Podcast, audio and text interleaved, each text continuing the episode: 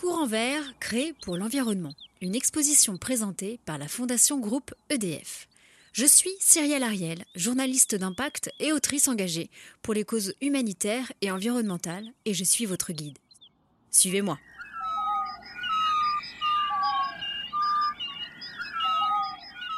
Avertir, agir, rêver avec l'urgence environnementale, l'artiste est lanceur d'alerte. Il agit pour un combat écologique et il offre son art comme un chemin possible vers une autre réalité. Trois thématiques pour 25 artistes français et internationaux, tous résolument engagés à affronter les défis que pose l'Anthropocène.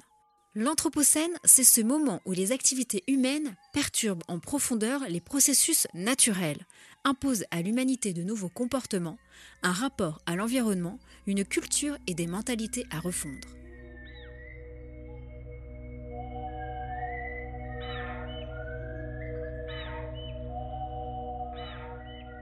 Agir. Studio Horta Symphony for Absent Wildlife.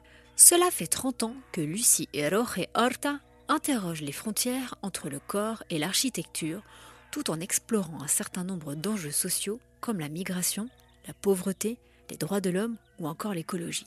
Les créations de ce couple britannico-argentin constituent une réponse critique, esthétique et politique à des situations humaines problématiques comme l'habitat des réfugiés.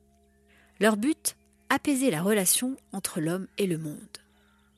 L'art écologique ne vise pas forcément l'impact mondial. Il peut volontiers s'en tenir à l'action locale. C'est souvent le cas des œuvres de Lucie et Roge Horta, dont l'objectif est de nous faire mieux comprendre l'environnement qui nous entoure. Ainsi, Symphony for Absent Wildlife, Symphonie pour une vie sauvage absente, est une véritable ode à la vie sauvage. Bisons, ours, castors, aigles forment l'orchestre. Ce sont en fait les choristes habillés d'un costume gris et coiffés de masques d'animaux. Presque comme des fantômes, ils semblent disparaître face à la ville qui ne cesse de grignoter du terrain, mais se font entendre par la musique chant d'espèces disparues ou menacées. Dans Courant vert, Lucie et Roge Horta propose la singulière symphonie sous la forme d'une installation audio-vidéo qui combine les images de quatre performances filmées à Londres, Calgary, Banff et Milan.